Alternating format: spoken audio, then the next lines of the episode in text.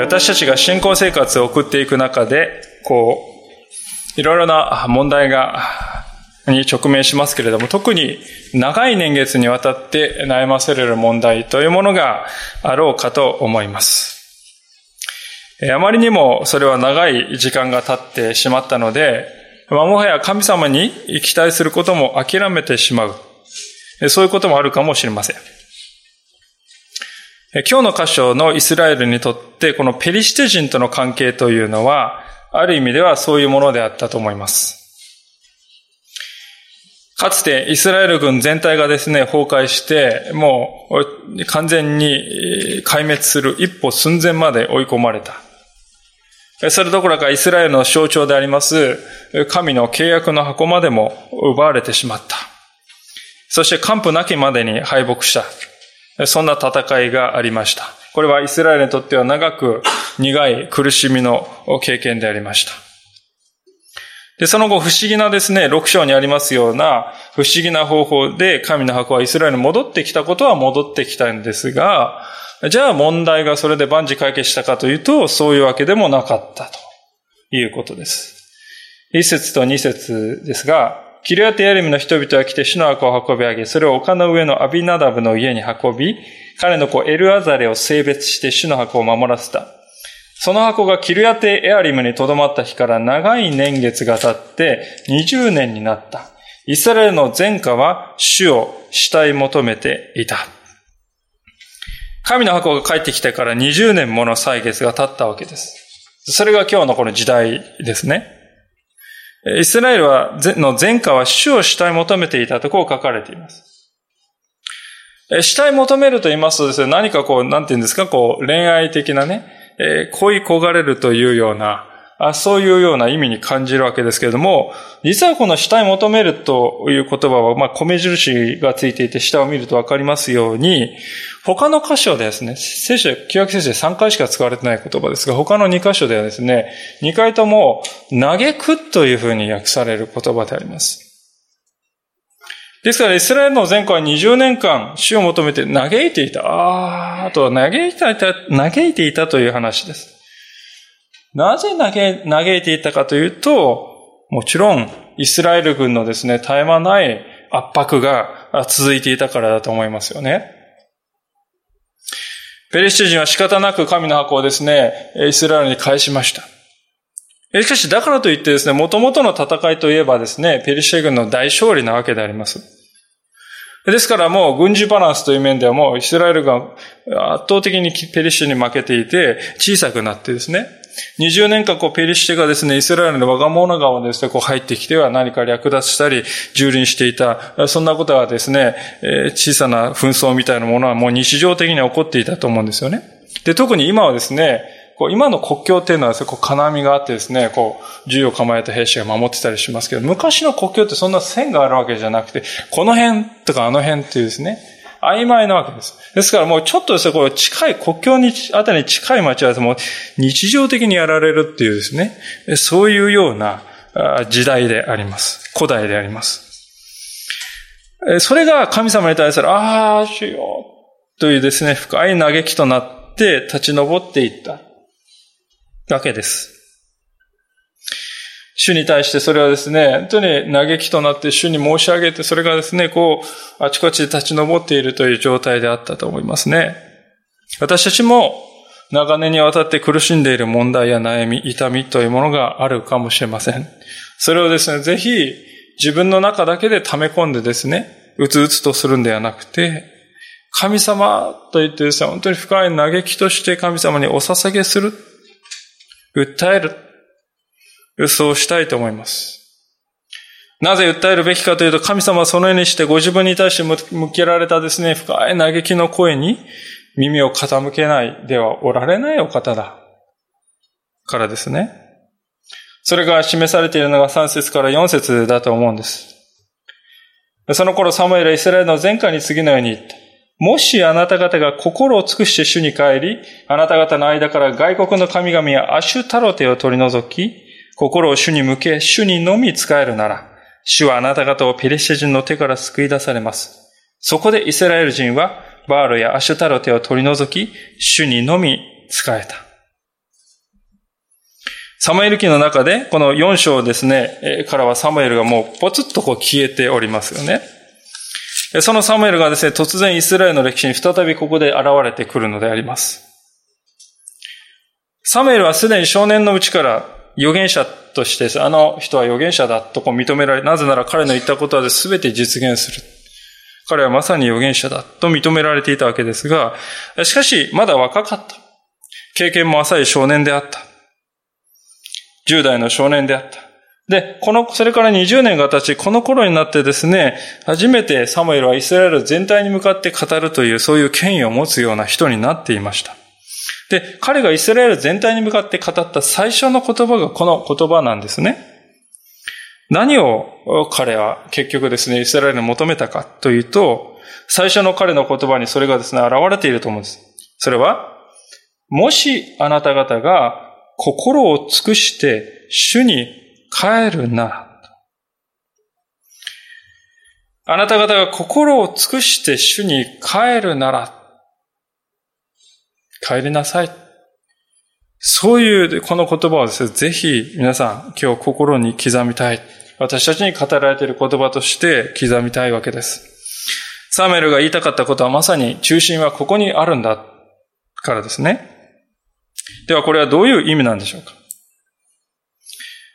心を尽くすというふうに言われますと、私あの人に尽くしてあげるのっていうですね。まあそういうようなですね、もう努力して頑張ってですね、いろいろしてあげるんだっていう、そういう意味に感じますよね。私たちのこの努力の問題なんだ。で、もともとですね、この心を尽くしてって書いてあるのは、もともとはどういう言葉で書いてあるかと言いますとですね、心のすべてっていうことですね。英語で with all your heart っていうですね。all your heart っていうですね。心のすべてっていうことなんですよ、皆さん。まあ分かったような分かんないような。でこれをですね、もっと言い換えるとですね、こういうことです。二心じゃないっていうことなんですね。二心じゃないっていうことが、この心のすべてっていうことなんです。なんでこういうふうに言われるかっていうと、当時のイスラエル人の間にはですね、偶像礼拝がこうはびこっていたんです。ここで名指しされているアシュタロテっていうですね、この神の名前がいます。これローマではですね、ヴィーナスとこう呼ばれるですね、そういう偶像であります。で、このですね、アシュタロテという神はですね、豊作ですよね、実りがたくさんある。それとか多産ですよね。たくさん生まれる。そういうですね、ことを司っている神なんてこう言われて。で、これはですね、別にこのイスラエル周辺じゃなくて、エジプトからですね、このメソポタミアからですね、一体でもう礼拝されているメジャーな神だったみたいですね。で、このアシュタルテの礼拝で何をするかっていうとですね、礼拝という名のもとに性的な行為をするということなんですね。それが当たり前です。ですから、このアシュタルテ礼拝をするということは、必然的にですね、不貧困や姦淫をですね、行うってことなんです。明らかにそのようなですね、ことがイスラエルの中ではびこりながら、しかし同時に神様を礼拝するということができようはずもありません。ですから、あなた方はそれら一切を取り除いて、心のすべてを純粋に神様だけに向けなさいと。まず、サムエルは言うんですね。今日、私たちに神様が問うておられることはこのことであります。私たちは神様を礼拝してます。クリスチャンですから。でもそれ以外のものも実は礼拝しています。そんなことはないでしょうか。いやいや、そんなこと私は偶像礼拝なんかしてませんよ。ね。神様だけを礼拝してます。そう思うかもしれませんが、しかしどうでしょう、心の中で。私たちの中に神様はですね、天地万物を作りになられた神様を礼拝するということよりも、優先していることがあるとしたら、それは私たちの信じている神様よりもそのもののが上だということを行動で表している。それは一種の偶像礼拝にと言わなければならないのではないかと思います。確かに私たちは石や木の像にですね、頭をこうやって下げるという動作はしてないかもしれませんが、しかし心ではどうか。心が情欲というものにとらわれてがんじがらみになっていたり、あるいは神様がなくても自分自身の才能や自分の力でやっていけるんだと自分に依存しているとするなら、それはですね、皆さん、心のすべてを神様に向けた人生とは言えないんではないだろうか。サムエルはですからイスラエルにまず呼びかけたことはですね、イスラエルの民を今日金輪際双心のような人生はやめてしまいなさい。そこから離れなさい。ただ神様だけに心を向けなさい。そういう呼びかけであります。結婚生活をですね、非常によく営んでいくための秘訣というのは、互いが自分のパートナーだけに心を向ける。そのことによってですね、初めてこの良き結婚生活では成り立ちます。パートナーはいる身でありながらですね、他のそうでない人にも心がなんとなく動いている。そういう夫婦がですね、どうして力を発揮できるだろうかということです。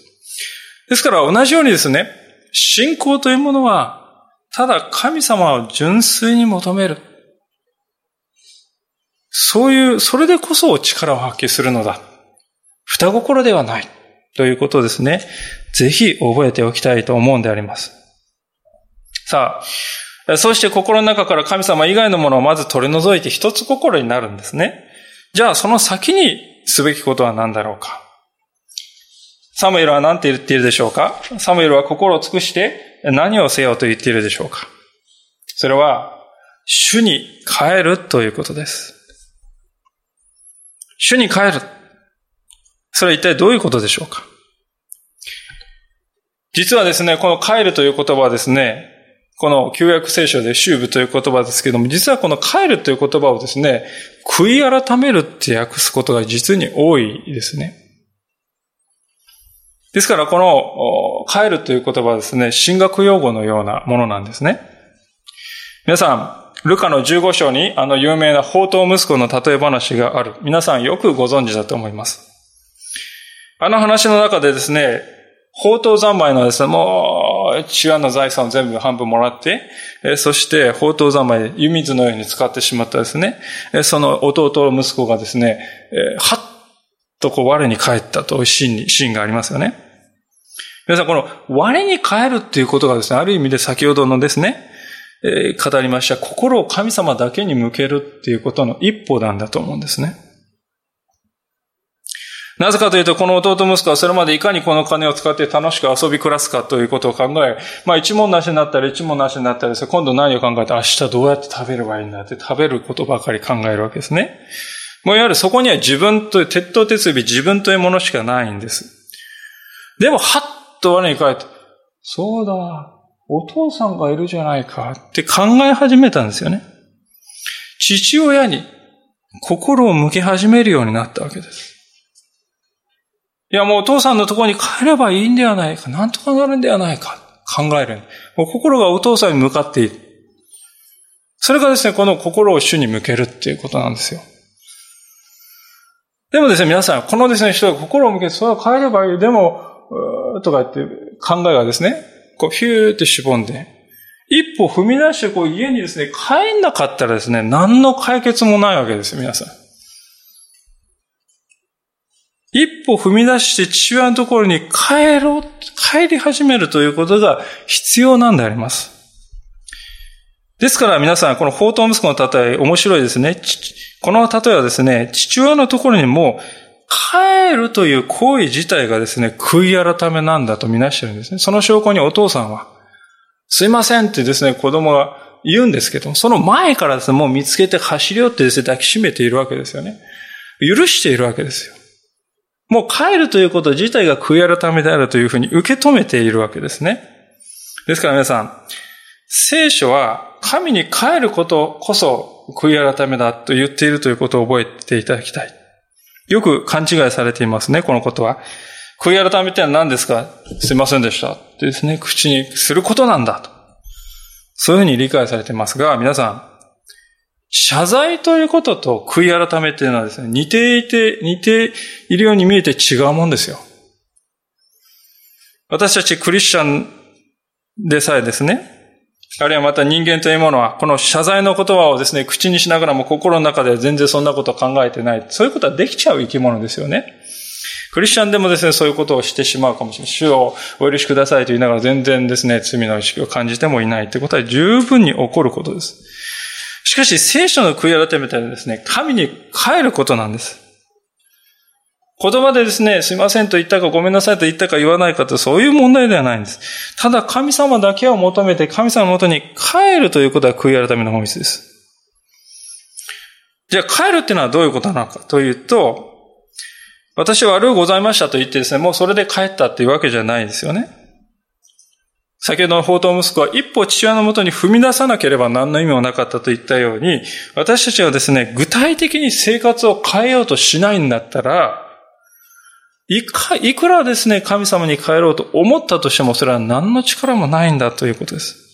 これまでの生活の中でですね、私が神様をですね、だけを向けていなかった部分、心の中で偶像となっていたものをきっぱりとですね、取り除いて、神様のもとに帰る、具体的な一歩を踏み出すと。サムエルがイスラエルに求めたことは、そういうことですよね。サムエルはこうは言いませんでした。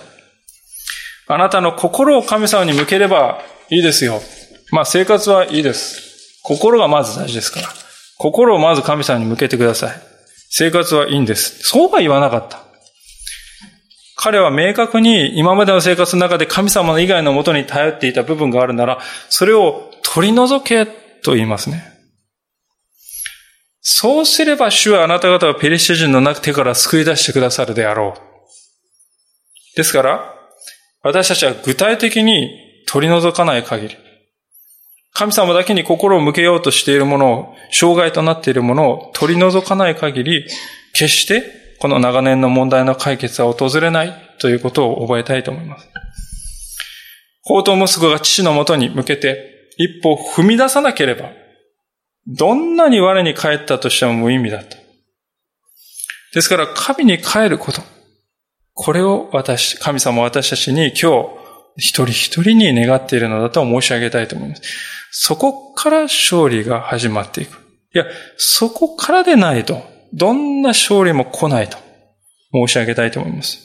なぜかといえば、神様以外のものをですね、心の中にしっかりと、こう、いわゆるペットのようにして飼っている状態の心を、神様はそのままで祝福するということはできない。神様との祝福の道が断たれている状態で神様はいかに祝福しようとしてもそれはできない。そのことをぜひ覚えたいと思います。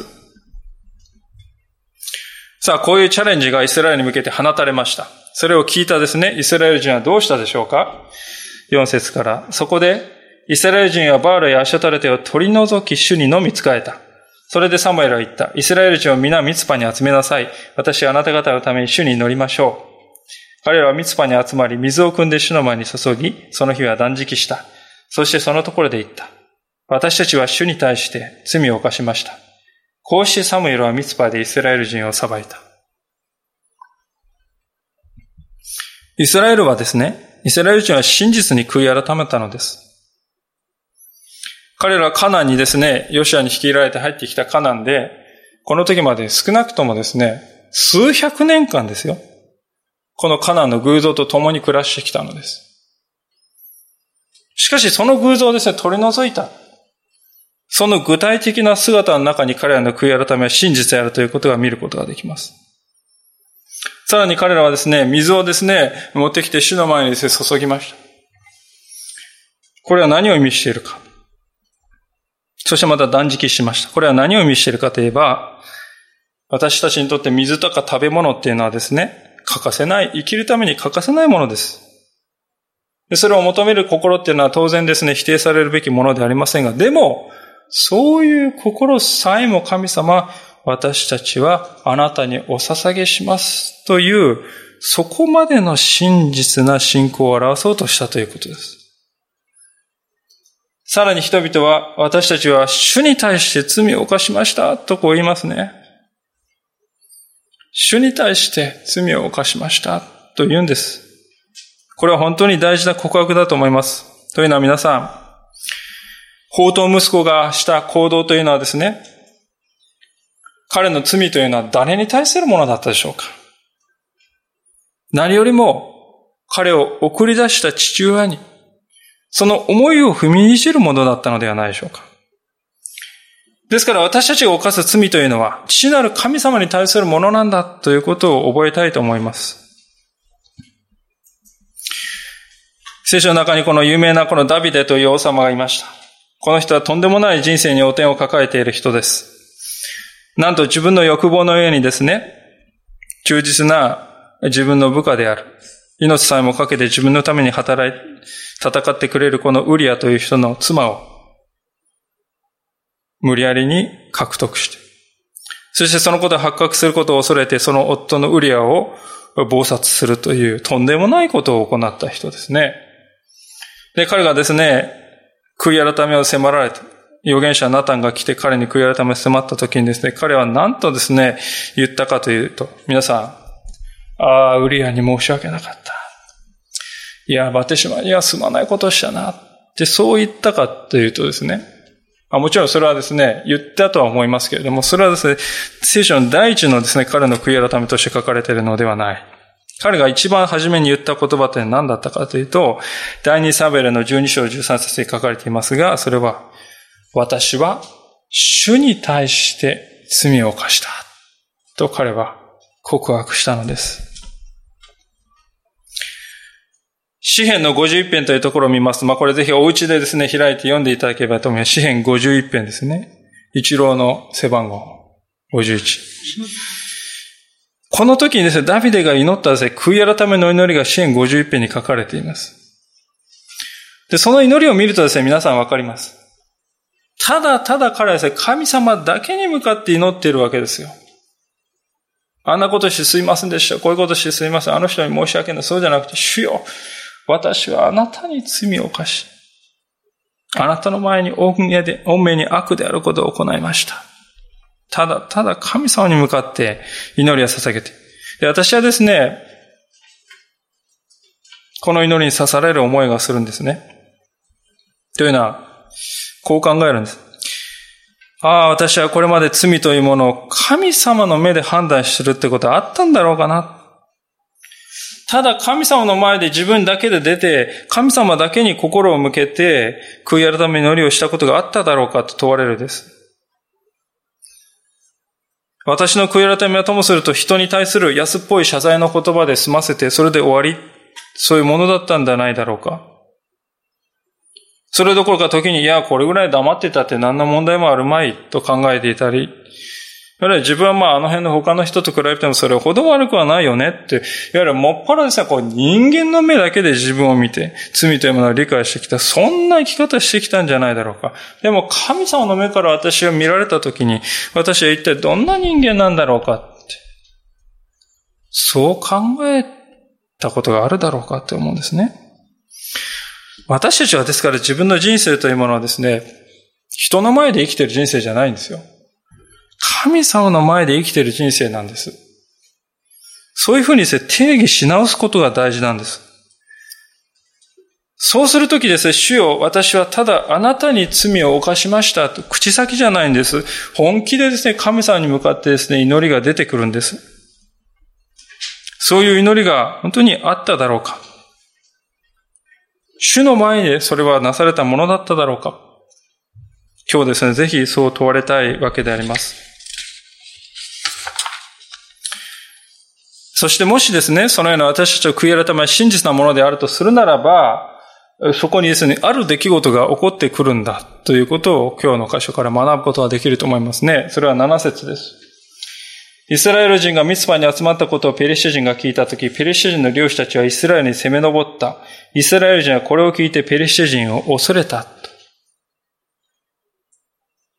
私たちを悔い改め真実な時に起こるですね、ことっていうのはどういうことかというと、信仰の試練が起こるんですね。ペリシテ人はですね、イスラエルがミツパにベーっと集まっていると聞いてですね、ああ、これはこっちにですね、攻撃を仕掛けるつもりに違いないと考えて、ではそれならこちらからやられる前にやっておくべきだってですね、考えたわけですよ。そしてですね、こう登ってきたわけであります。まあイスラエルって高い丘に住んでいて、ペルシア人は低いところに住んでいる。だから登るっていう言葉を使うんですけども。で、しかし皆さん、イスラエルはですね、断食してるんです。もうお腹ペコペコで、体力も消耗してるんです。で、そういう時は狙い撃ちにするかのようにですね、ペルシア人は来るんです。イスラエル人からするとですね、いや、どうしてって思うわけですよ。信仰の決断、神様に従うって悔い改めの決断してお祈りしてるのに、なんで危機がですね、どんどん危機がやってくるんだろうかって思うんです。で、そうするとですね、ああ、先ほどした悔い改め、さっきした悔い改めの祈り間違ったかなって。あるいはまたですね、下手をするとバールやアシュタルテを捨てたからこんな呪いが来てんじゃないかとかね。そんなですね、感じるイスラエル人もいたんじゃないかと思いますよ。私たち信仰者にとってしばしば試練というのはですね、こういう時にこういう形でやってくるんだということです。神様に従おうという熱い思いを持っている、持とうとする。で、それがですね、まだこう溶岩のような思いがですね、こう冷えて石のように硬くなるですね、硬くなってしまう前にですね、揺り動かしてですね、粉々にしてやろうっていうサタンはそういうふうに考える。私たちの信仰が試される時であります。神様に従おうと決意したのに試練がやってきた。祝福じゃなく試練が来た。ああ、神様って本当にいるんかいな。貧乏くじを引いたんじゃないか。もっと他に良い選択をああしときゃよかったんじゃないか。信仰と不信仰の間、こうジェットコースターのようにですね、こう行ったり来たりするですね、ドキです。で、そういう時にですね、私たちがなすべきことは何かっていうことですね。それが今日、8節のところに教えられると思うんです。そこでイスラエル人はサムエルに言った。私たちの神、主に叫ぶのをやめないでください。私たちをペリシテ人の手から救ってくださるようにと。こう言ったんですね。幸いなことです。イスラエル人はですね、あくまでもここで主に信頼する道をですね、選び取ったんですよ。サムエルに従った結果こんなことが起こるじゃないか。この人に信頼するのはやめようぜって言ったかって言うとそうじゃなくて、反対にサムエルに向かって、私たちのために主への祈りをやめないでください。サムエルを信頼して彼に託して。以前ですね、同じようなですね、危機が来ましたね。もうペリシテ人が来て。そういう時にですね、彼らは何をしたかっていうとですね、主の箱を持ってくれば、前線に来れば、主の箱が力を与えてくれるに違いない。そのご利益に預かろうって言って、やせやせって言ってですね、主の箱を担いできて、時の声を上げて勝つぞって言ってですね。しかし、停滞敗北を喫した。今はですね、そういうですね、呪術的なね、こう、いわゆる、魔法的というかですね、そういう信仰じゃなくて、神様はご自身に頼るんだ。箱に頼るんじゃない。神様はご自身に頼ろうじゃないか。そういうふうになっているわけです。さらに彼ら3名に対して、あなたの神様に祈ってくださいって言うんじゃなくて、私たちの神様に祈ってくださいって言うわけです。私たちの神、主に叫んでくださいって言うんです。私の神。で、この日こそですね、私はイスラエル人にとってですね、神様という方はもう遠くね、離れて時間の乏しい神様ってね、いう方なんじゃなくて、今、私と共にいてくださる神様なんだ。そういうふうに思えるようになった。そういう日だったと思うんです。私たちにとって私たちの信仰が真の信仰にですね、変えられていくときはですね、必ずこういう試される経験を通るものではないでしょうか。鉄はですね、鉄のまま取り出しただけでは弱い、ボキッと折れてしまう。それを火の中に通すことによってですね、強度を増し、切れ味を増していきますね。信仰にもそういう面があります。目の前にはですね、恐ろしい壁がこう立ちはだかっているように見えるんです。で、そこでいくらですね、聖書が神様の助けがありますよって言ったって、いや、そんなこと言ったって何も影も形もそんなもんないじゃないですか。そういう状況ですよね。で、そこで、信仰というものはですね、この壁に自分の力で右往左往するんじゃなくて、目に見えない神様を選び取る。それが信仰だということです。ですからもしここにですね、イスラエル軍にですね、10万人のですね、最強の兵士がですね、任せてくれって言ってですね、一緒にいたらですね、イスラエル人はね、多分ですね、サムエルにですね、お願いします、祈ってくださいって言わなかったです。ああ、もう大丈夫、これ10万人兵力。祈らないで済むんです。ですから目に見えるものをですね、信頼するために信仰なんて必要ないわけです。目に見えないお方に信頼する。だからこそその時に信仰を働かせる唯一の機会になるわけですね。私たちの神、主に叫ぶことを私は絶対にやめないんだ。こう言える。それが信仰者の幸いであって、計り知れない恵みなんだということを覚えたいわけです。さあ、それを聞いたサムエルはじゃあ、民の声を聞いて何をしたでありましょうか。9節からですが、サムエルは血離れしてない子羊一頭を取り、焼き尽くす全焼の生贄と主に捧げた。サムエルはイスラエルのために主に叫んだ。それで主は彼に答えられた。サムエルが全焼の生贄を捧げていたとき、ペリシテ人がイスラエルと戦おうとして近づいてきた。皆さん、サムエルは何を思ったかですね、突然全焼の生贄をですね、捧げるんです。いや、しかし、この生贄を捧げるということは深い意味があったわけですね。この全焼の生贄という言葉はヘブル語でオーラーという言葉なんですけど、まあそれはともかくとし、このオーラーという言葉はですね、上がるっていう言葉なんです。上がるという言葉からできた言葉ですね。ですから、この礼拝っていうのはですね、どういうことかっていうと、神様に向かって登るということなんであります。サムエルが動物を捧げました。そしてそれをですね、全焼の生贄として捧げたということはですね、完全に煙にしてですね、神様に立ち上らせたということはどういうことかというと、私たち自身を残すところなく神様にお捧げしますという献身の表れなんですね。この動物はイスラエル人に代わってその役目を果たしてくれたということです。皆さん、私たちの礼拝というのはですね、こういう純粋な思いで行われる必要があるということです。私たちの中でですね、本当に神様でないものがですね、礼拝の中で満たされてしたら、それをですね、焼き尽くして、神様に全部ですね、捧げてしまうということです。私たち自身さえも、主にですね、すべて捧げていくということです。私たちが礼拝に来たときに、私たちに一直線にですね、神様に向かって、私たちは心は向かっているだろうか。それともこの地上のあたり、うろうろうろあちこちですね、今日のおかずはどうしようか。明日からどうしようか。そのことが私たちの心を支配しているだろうか、それとも私たちの礼拝一直線に神様に向かっているだろうか、そこが問われているんじゃないでしょうか。さらに私たちの礼拝というのはですね、危機が迫っているからといって礼拝がですね、中断していいということじゃないんだということですね。皆さん、サムエルがですね、生贄を捧げているうちですね、イスラエル人は立ってですね、見ていたと思うんですけど、その横でですね、谷の方からザッザッザッザッとか言って音がしてですね、パーッと角笛が鳴る、ザッザッと言って見て、うようよ来るわけですよね。登ってくるわけであります。サムエルはですね、ああ、こんなことしてる場合じゃない。武器を取れ、隊列を立たないや、応戦だって言ってですね、言ったかって言うとそうじゃないですよ。サムエルはですね、それでも、まるでペリシテ人などいないかのように、礼拝を最後までする。それを第一にする。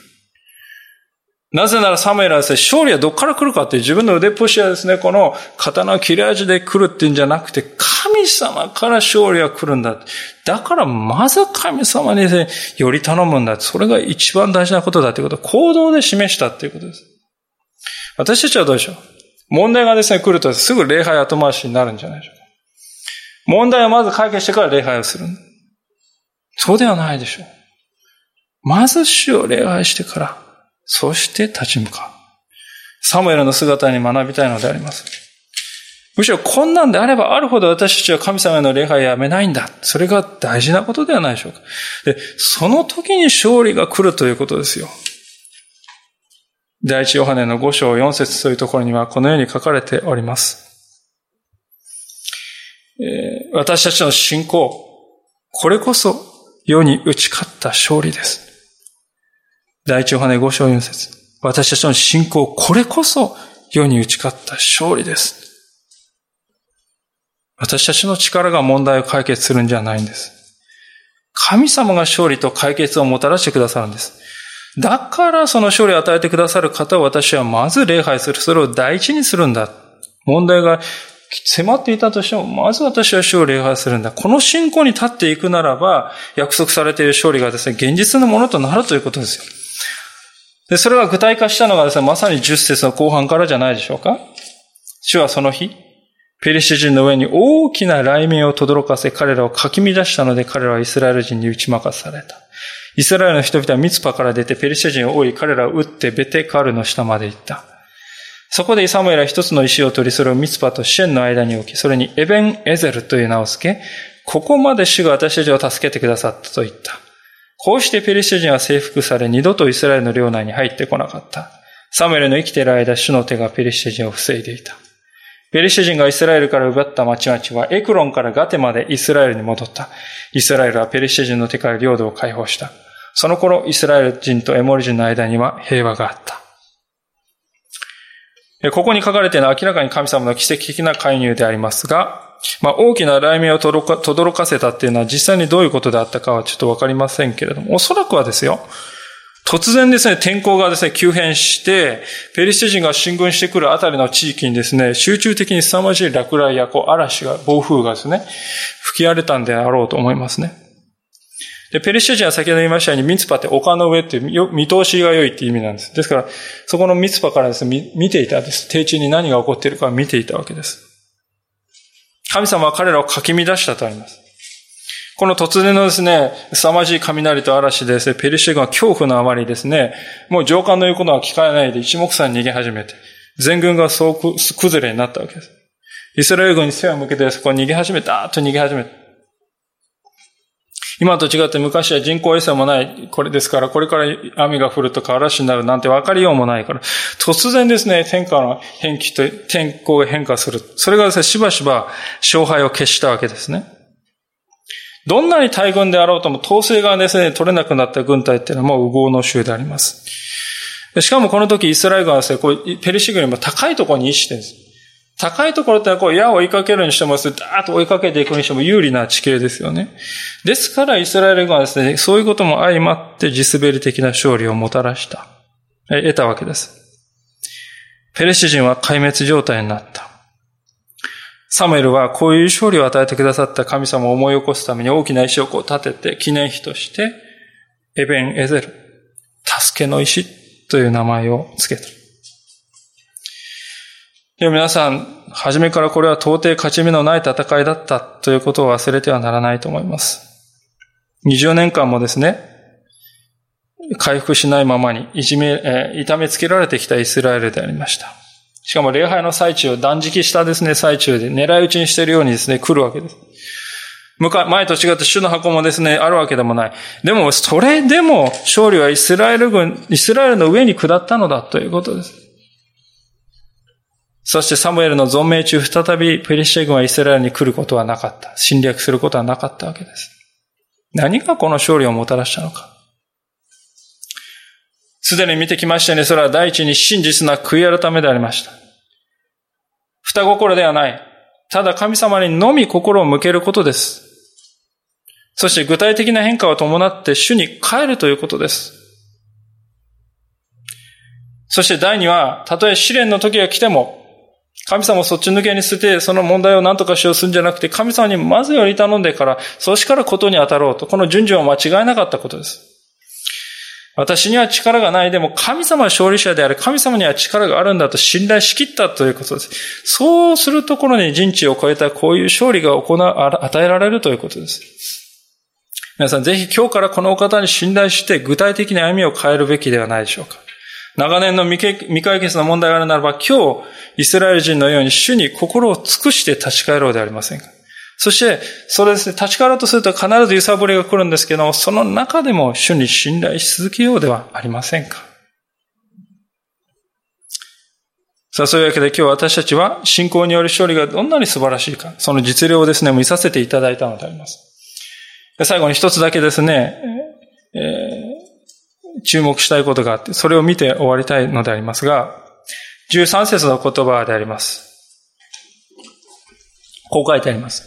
こうしてペリシュ人は征服され、二度とイスラエルの領内に入ってこなかった。サムエルの生きている間、主の手がペリシュ人を防いでいた。二度と入ってこなかったと聞きますです。もうこの後、もう永遠に、何千年も入ってこなかったっていうふうに感じますけどですね。これは再び入ってこなかったっていう書いてあるだけで。しかもサムエルの生きている間だけの話であったということを、ぜひ覚えていきたい。さらに、誰がペリシュ人を防いだかっていうのがはっきり書いてます。主の手がペリシュ人をですね、防いでいた。サムエルの手がですね、ペリシュ人を防いでいたのではないのです。ここにですね、リーダーの役割というものが書いてあると思います。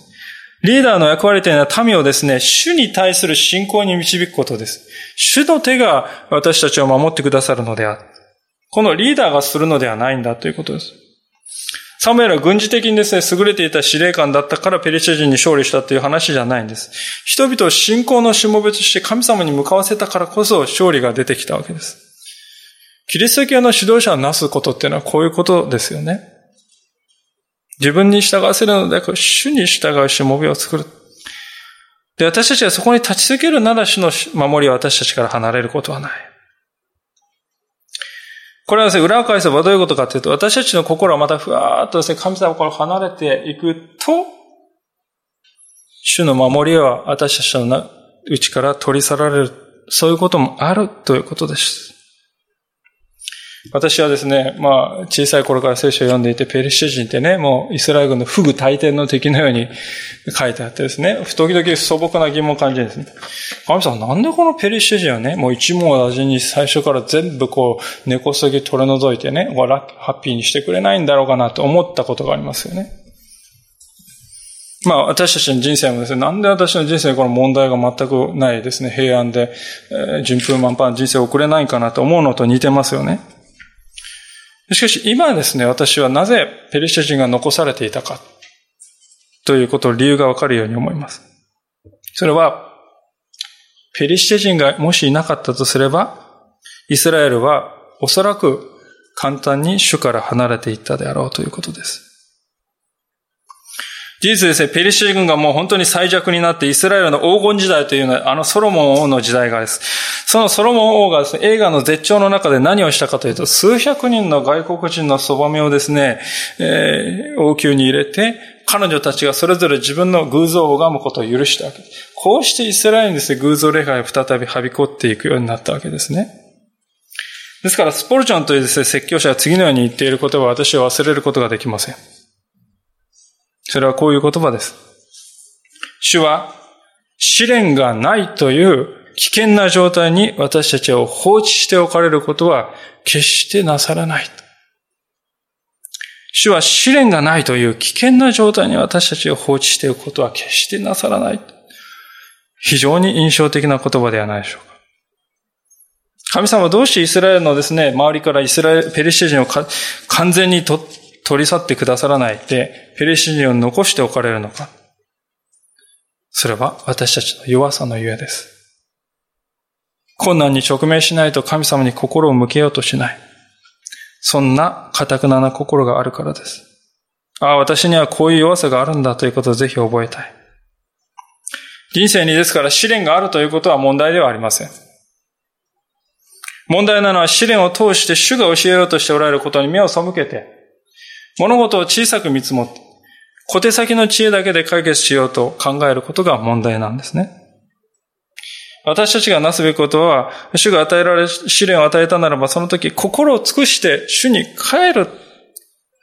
ただ、これだけなんだ。今日の箇所はその大切さを私たちに告げているのではないでしょうか。お祈りをいたします。